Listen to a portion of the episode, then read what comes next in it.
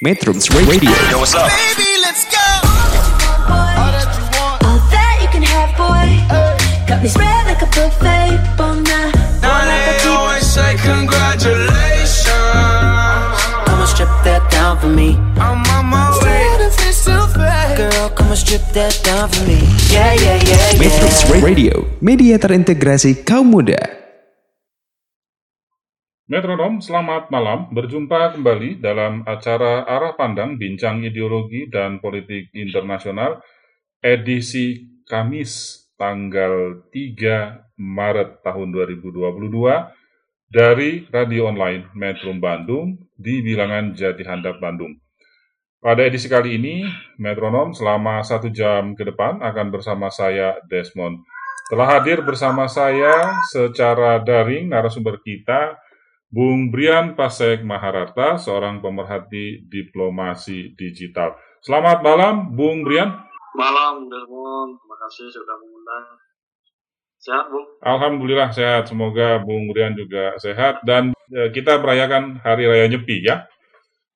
Betul. Ini tadi perayaan ini, tahun kesannya itu yang ketepatan di momen tilam. Jadi untuk menjelang Nyepi, kita ada juga persiapan itu, pembersihan namanya. Pembersihan. Jadi besok kita, ya. Jadi ini pas nih, sambil refleksi. Ya.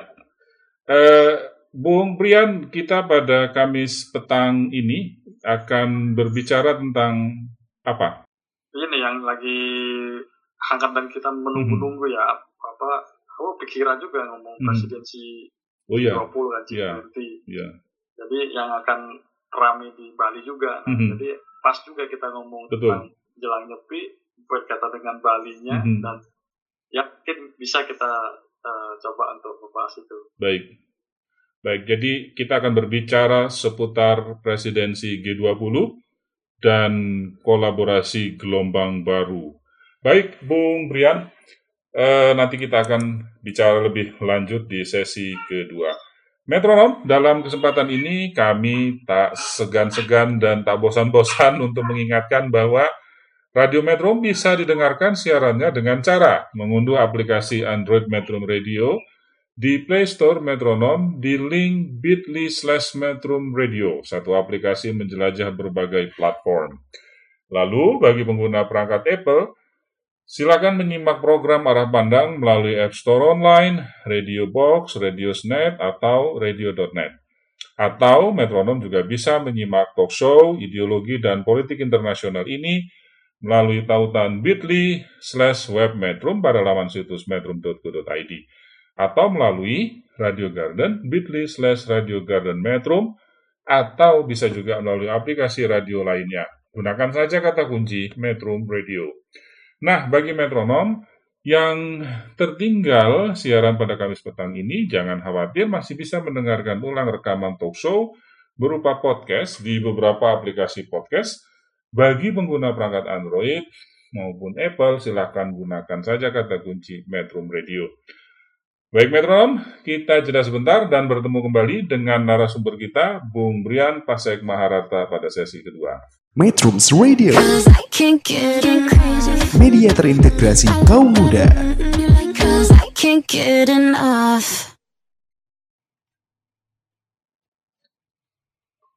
Metronom, saat ini kita berada di sesi kedua acara Arah Pandang Bincang Ideologi dan Politik Internasional bersama narasumber kita, seorang pemerhati diplomasi digital, Bung Brian Pasek Maharata. Bung Brian, dari mana sebaiknya kita memulai berbincang tentang presidensi G20 ini? Silakan, Bung.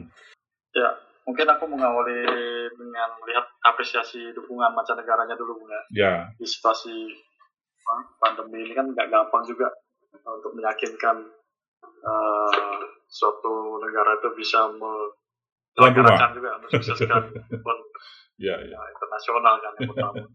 Bergengsi ini kan? Iya, nomor 21 lah ya.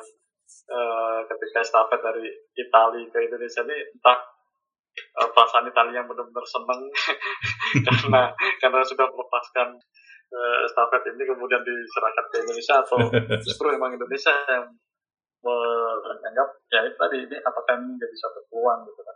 Yeah. Nah ketika melihat euforia apresiasi itu, aku jadi teringat kayak bagaimana Soekarno bisa bicara di Sidang PBB itu, award new. Mm-hmm.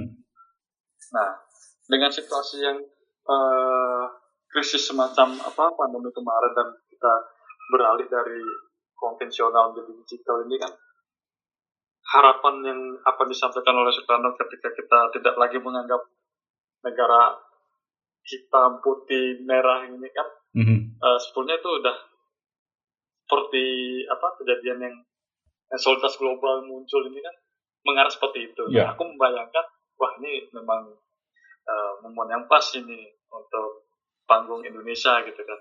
Makanya nih di sini aku mencoba untuk mencari juga gimana sih peran strategis dari RT gitu kan, sebelum nanti mungkin bersinggungan dengan yang Rusia Ukraina ini kan. Nah, ternyata yang memang banyak muncul ini kan karena mungkin G20 ini berasal dari G7 yang di mana itu negara-negara maju yang kemudian memang menghegemoni untuk ekonomi pasarnya ya. Jadi sorotan dari perbaikan dan tagline recover together, recover stronger ini memang arahnya lebih bagaimana negara-negara yang ada di G20 ini bisa apa istilahnya menstabilkan kembali gitu kan posisi ekonominya gitu. Nah kalau kita lihat, aku dapat data yang dari Kompas ini tahun 2019-an ini, itu untuk persepsi korupsi dan indeks inovasi globalnya sebetulnya Indonesia cenderung mundur gitu, apa menurun gitu. Nah ini kan ketika dengan masa semacam ini, kemudian kita kemarin juga mengalami apa dari masyarakat yang masih benar-benar panik gitu kan, dan ya kita tahu kayak kemarin gegernya asuransi JHT aja ya, karena banyaknya masyarakat kita juga kekurangan pendapatan, mereka menjadi panik gitu kan. Kayak di Bali sendiri udah 2 tahun banyak yang kebingungan gitu Bung, kalau dengar dari cerita-cerita saudara dari tadinya dia mengandalkan pariwisata dunia apa turis gitu kan, sekarang mereka berlaku tuh banyak yang kembali ke sawah lagi gitu. Jadi benar-benar berubah gitu kan. Kemudian apakah mungkin bisa itu menjadi yang menjadi pertanyaan saya, sepede apa gitu RI dari sisi status politiknya aja masih carut-marut, kemudian status ekonominya kemarin ya tetapi antara masyarakat yang kebingungan ditambah pemerintahan sendiri yang juga sedikit genit gitu kan. Ada yang mainin alat kesehatan juga, ada yang memanfaatkan pandemi ini. Mungkin itu sih. Jadi kalau secara apresiasi dukungan ya RT sendiri apa aku lihat peran strategis kita belum menunjukkan sampai sejauh ini, belum benar-benar wah kita memang mau apa nih akselerasinya, emang ekonominya kah atau PSDM. Justru saya aku sendiri secara pribadi berharap kita lebih menyoroti ke SDM-nya gitu, dengan momen presidensi gitu. Iya, memang di satu sisi kita patut berbangga ya menjadi tuan rumah sebuah forum ekonomi yang cukup bergengsi, presidensi G20. Dan betul saya setuju dengan pandangan Bung Brian barusan bahwa kita harus mampu memanfaatkan momentum ini ya untuk membawa kepentingan nasional Indonesia. Dan kalau tidak salah, saya pernah membaca di salah satu sumber bahwa dalam kepemimpinan Indonesia di presidensi G20 ini juga selain memperjuangkan kepentingan nasional Indonesia, juga menjadi perantara dengan negara-negara berkembang yang perlu banyak mendapat perhatian dan mungkin senafas dengan solidaritas Asia Afrika yang dulu pernah didengungkan 67 tahun silam. Iya, apakah ekonomi atau SDM memang ini yang menjadi pertaruhan, terutama bagaimana kita melakukan upaya untuk merecovery kembali. Karena saya mendengar berkali-kali bahwa ini Presiden RI yang selalu menekankan ini perlunya pemulihan global. Menurut Bung Brian ini kira-kira seberapa jauh peluang kita mampu memanfaatkan momentum presidensi ini untuk mewujudkan kepentingan nasional kita di tengah apresiasi yang baik terhadap Indonesia, harusnya kita bisa memanfaatkan dukungan itu. Ya, dari sisi pertumbuhan kita mengalami bonus demografi kan. Mm-hmm. Bagaimana kita bisa belajar juga dari Korea Selatan yang pernah ngedrop di krisis moneter 98 ya kalau nggak salah.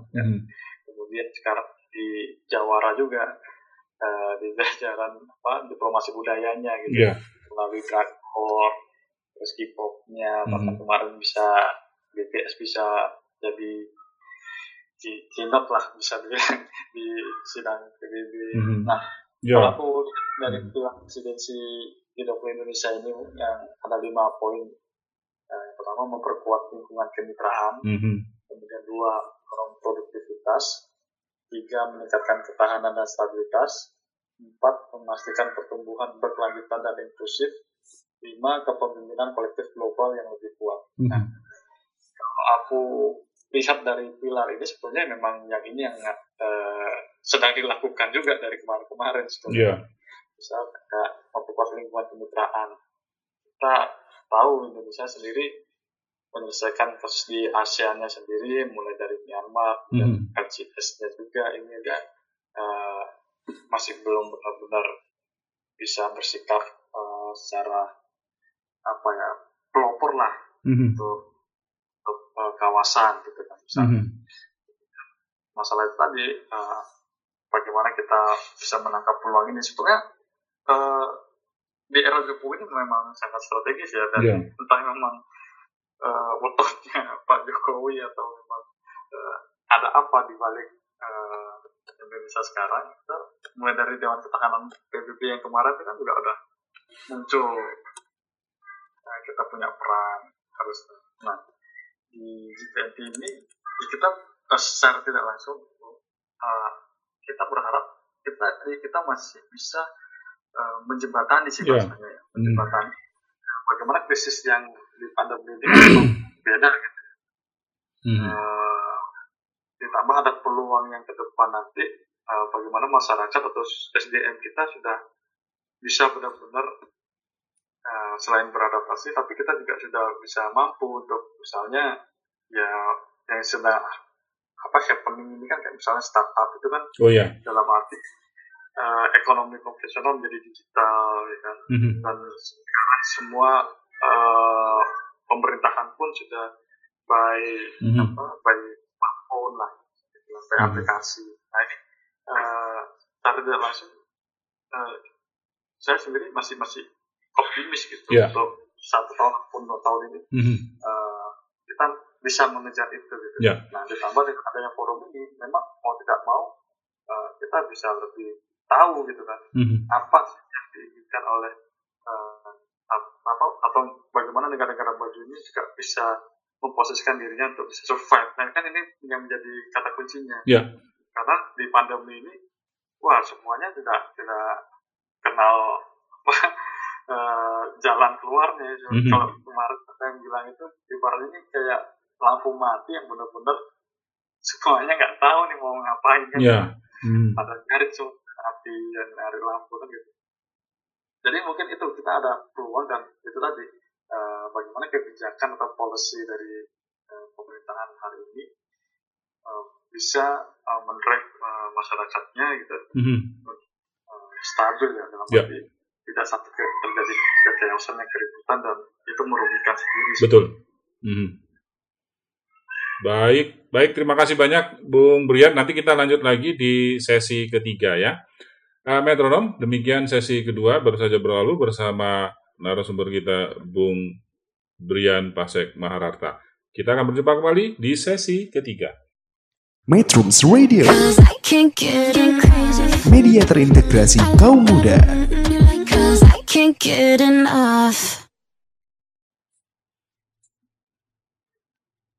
Metronom, kini kita berada di sesi ketiga acara Rapandang, bincang ideologi dan politik internasional, masih bersama narasumber kita, Bung Brian Pasek Maharata.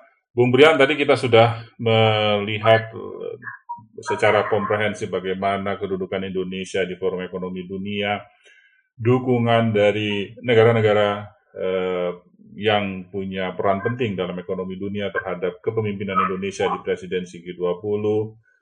Lalu kita juga sudah melihat bagaimana peran Indonesia punya peluang yang baik dan positif untuk mewujudkan, selain mewujudkan kepentingan nasional, juga menjadi kepemimpinan global, menjadi perantara antara negara berkembang dan negara maju.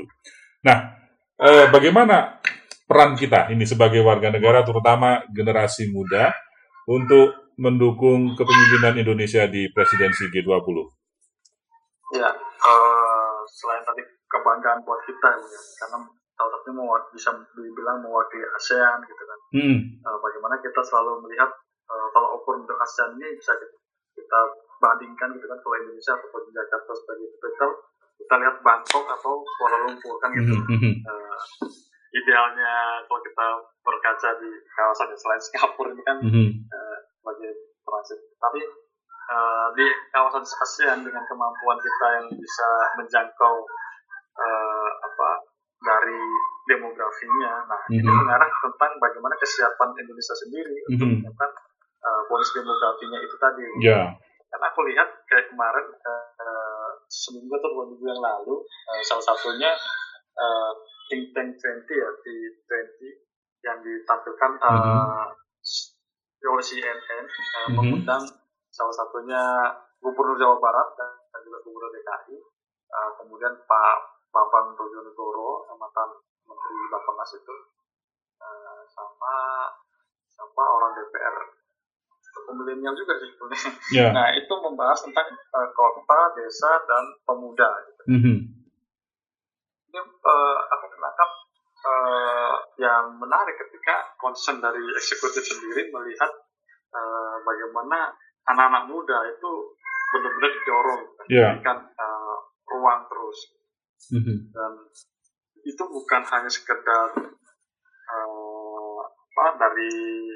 dari hanya untuk selebrasinya, tapi benar-benar bagaimana semangat kepemudaan ini kita sudah mengalami yang istilahnya ini aku mengalami sendiri ya, ada tampil di kampus gitu, itu anak-anak muda ini tidak lagi yang mengalami sisi kritisme makanya, yang berhenti di hanya berhenti di dialektika gitu, perdebatan gitu.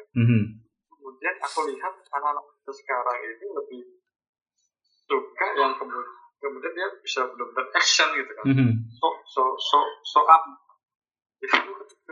Kelihatan banget kalau kita lihat Instagram misalnya bagaimana lini masa TikTok, lini masa Instastory, benar-benar didominasi anak-anak milenial ini lah. Nah, terlepas dari seninya gitu kan, apresiasi mereka. Nah, ini kalau kita benar-benar bisa suntikan lagi semangat nasionalisme di Sumpah Pemuda 1948, ini jauh lebih besar lagi nampaknya. Karena betul tahun 98 kalau ya mungkin Bung Desmond juga sebagai pelaku bagaimana happening para aktivis muda ini ketika disuntikan dengan semangat nasionalisme dan dia mereka akan menjadi salah satu generasi depan ini, garda depan pewaris sejarah bangsanya, dan pasti tidak memikir hal yang mungkin dampak ruginya, tidak, tapi lompatan laginya gitu kan. Dan ini juga benar. Bonus demografi yang aku bilang tadi bukan sekedar hanya tempelan saja, tapi terbukti ketika banyak pengambil kebijakan gitu, posisi-posisi yang masih berusia muda, dan mereka benar-benar bisa membuat sesuatu inovasinya gitu. Nah ini mungkin juga satu rangkaian dari kesiapan kita untuk menyambut bonus demografi gitu. Bung Brian. Tradisi dari kepemudaan dan ya, silakan lanjut dulu. Juga, kemudian yang kedua adalah bagaimana semangat kegotong royongan ini ya harus diwarisi gitu kan. Karena itu tadi kalau kita berhadapan dengan arus global, otomatis ada perang budaya gitu kan. Bagaimana budaya asing atau budaya global yang akan mendominasi atau menggilas budaya asli kita. Nah, disinilah mungkin yang menjadi tantangan atau PR dari pemuda hari ini. Bagaimana kita tetap bisa menjaga yang namanya tradisi gotong royong itu. Berarti kan pelandangnya ya di presidensi G20 ini momen untuk kita bisa benar-benar kumpul, guyup, dan kita memikirkan nih meng-create Indonesia ke depan seperti apa. Ya, ini dari tadi saya menyimak penjelasan Bung Brian ini, usia mereka yang sekarang ini 10 sampai 15 tahun ke depan menjadi bagian utuh dari bonus demografi Republik ini, dan tentunya mereka akan meregenerasi kepemimpinan ya. Ini penting sekali artinya dari sejak saat ini mereka memeluk kembali nasionalisme yang menjadi akar arah pandang di masa depan nanti. Mungkin salah satu caranya ya adalah dengan memanfaatkan momen ini ya, betul saya setuju dengan rukun dan guyup untuk memanfaatkan momen ini mempromosikan Indonesia. Ya lebih tepatnya mungkin untuk mencatatkan suatu sejarah perubahan ini juga sih. Ya. Kalau dulu mungkin ada akselerasi, kita memang benar-benar anak-anak muda itu disuntik dan didorong untuk menjatuhkan sesuatu rezim otoritarian misalnya. Nah, di saat ini mungkin kita memang lebih soft lah, pendekatan yang lebih soft, tapi tantangannya terus satu, bagaimana kita tidak kehilangan identitas dari keindonesiaan itu sih sebetulnya. Nah, ini nanti yang mungkin akan kita bahas di sesi berikutnya nih, karena saya sendiri merasakan bagaimana kita tidak lagi sebagai anak muda ini tidak lagi memandang apakah saya asli Bali, apakah saya orang Jawa, apakah saya Kalimantan. Nah inilah yang nantinya justru di situ, karena kita sudah semacam kayak kehilangan pakem juga sebetulnya. Mana tradisi leluhur, mana yang kemudian kita akan meninggalkan atau melupakan hal yang semacam itu. Itu nanti. Baik ya. Ya ini menohok ya sebenarnya, terutama kepada generasi yang saat ini sedang menikmati bonus demografi ini dengan kemudahan akses informasi. Ini sebenarnya tantangan sekaligus juga peluang yang harus dimanfaatkan ya. Baik, terima kasih Bung Brian. Tahan dulu sampai di sini, nanti kita akan kupas lebih lanjut di sesi keempat. Metrums Radio, media terintegrasi kaum muda. Metronom, kita tiba di penghujung acara Arah Pandang, Bincang Ideologi dan Politik Internasional. Tadi di sesi ketiga kita sudah berbicara tentang peluang dan tantangan bagi pemuda, terutama dalam memanfaatkan momen presidensi G20 dan bagaimana ke depannya nanti akan berlangsung tantangan yang kita hadapi bersama pada hari ini. Bung Brian, di sesi keempat ini bagaimana kita merefleksikan peran pemuda khususnya di dalam momen penting ini?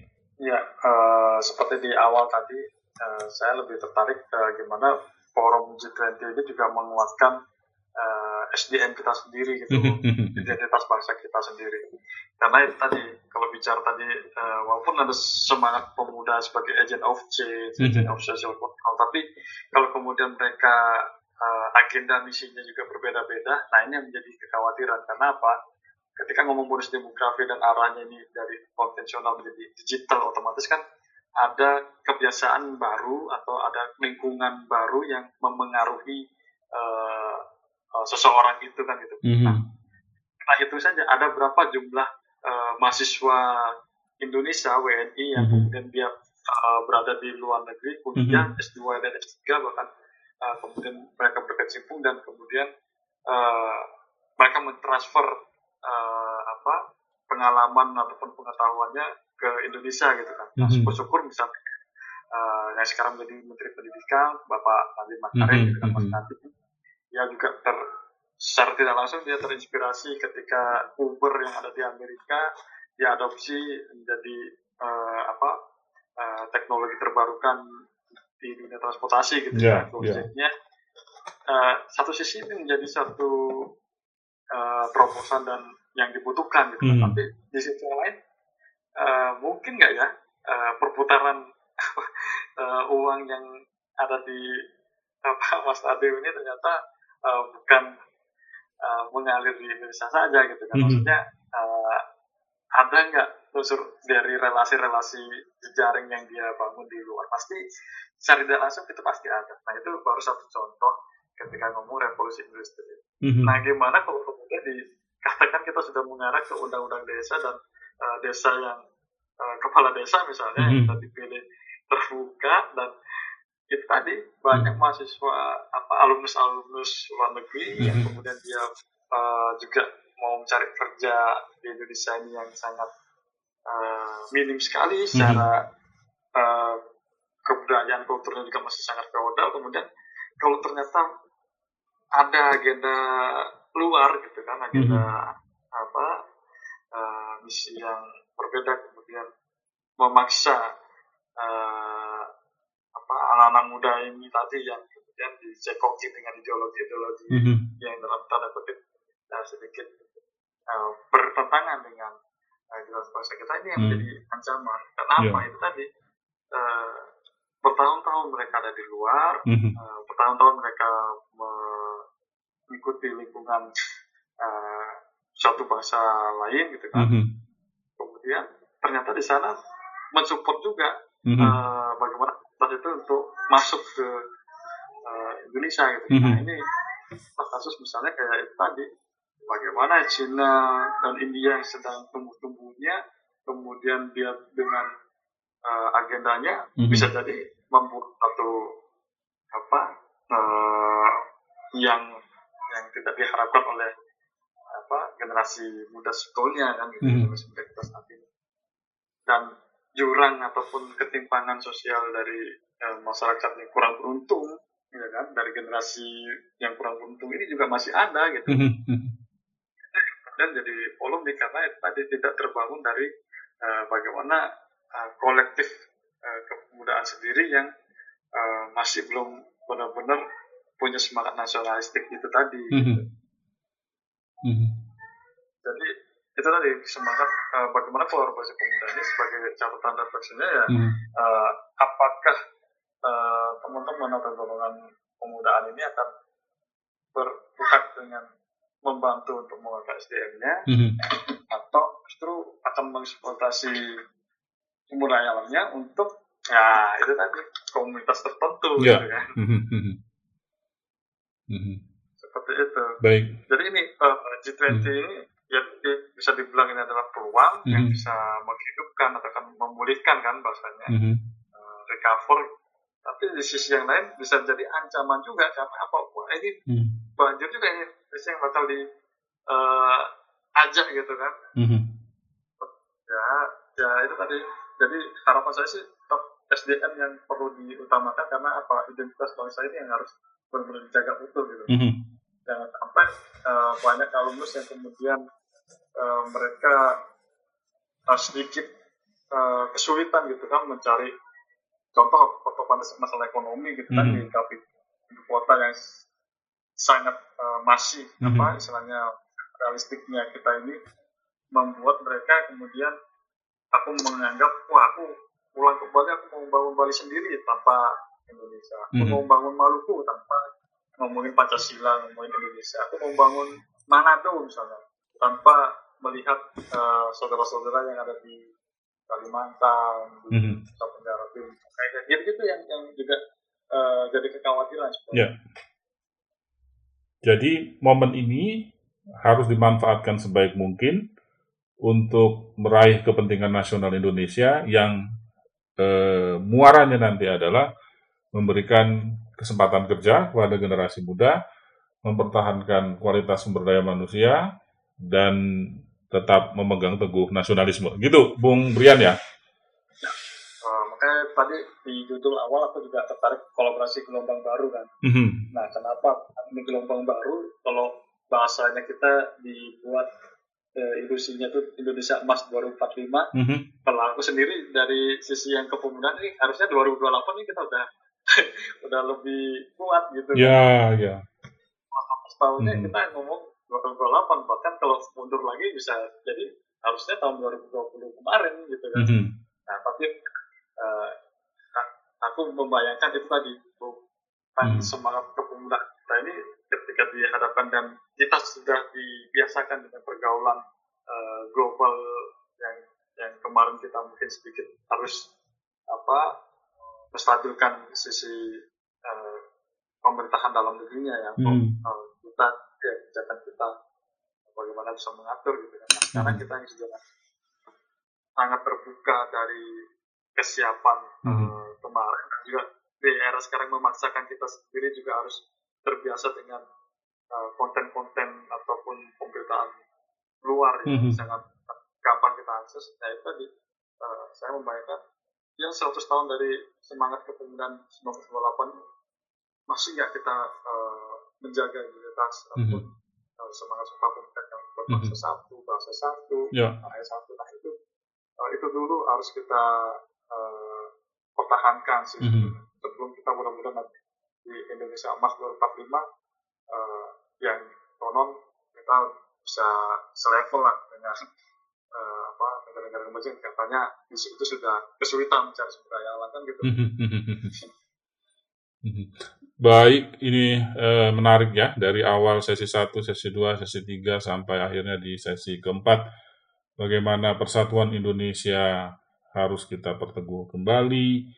Saya baru ingat ya 2028 itu tinggal 6 tahun lagi dari sekarang. Berarti kita 100 tahun Sumpah Pemuda. Iya, benar. Jangan lagi kita ngomong yang mengkotak-kotakan ada ras ini, ras itu, pribumi. Nah, ini yang harusnya jadi sudah selesai lah itu. Ya. Jadi kebangsaan kita lahir jauh sebelum Republik ini lahir. Baik. Bung Brian, ada pesan khusus bagi Metronom Kamis petang ini?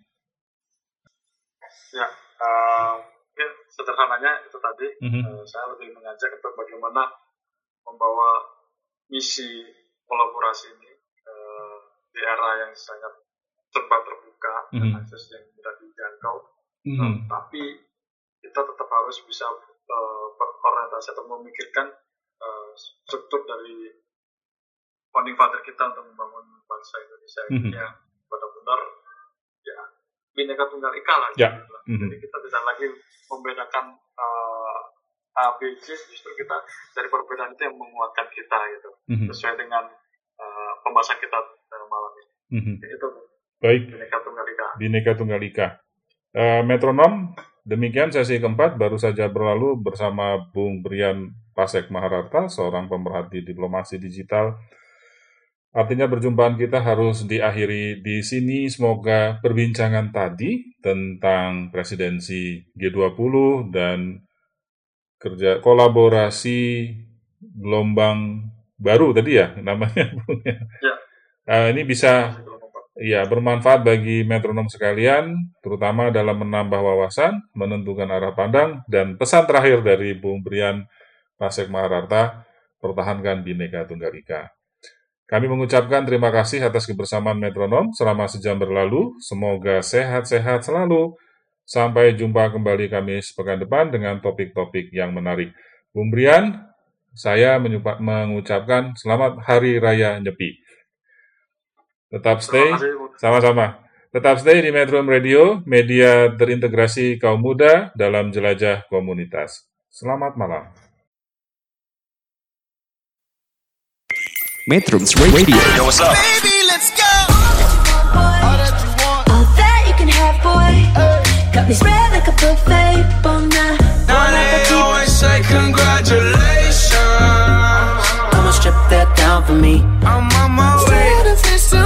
Girl, come and strip that down for me. Yeah, yeah, yeah, yeah. Metrums Radio, media terintegrasi kaum muda.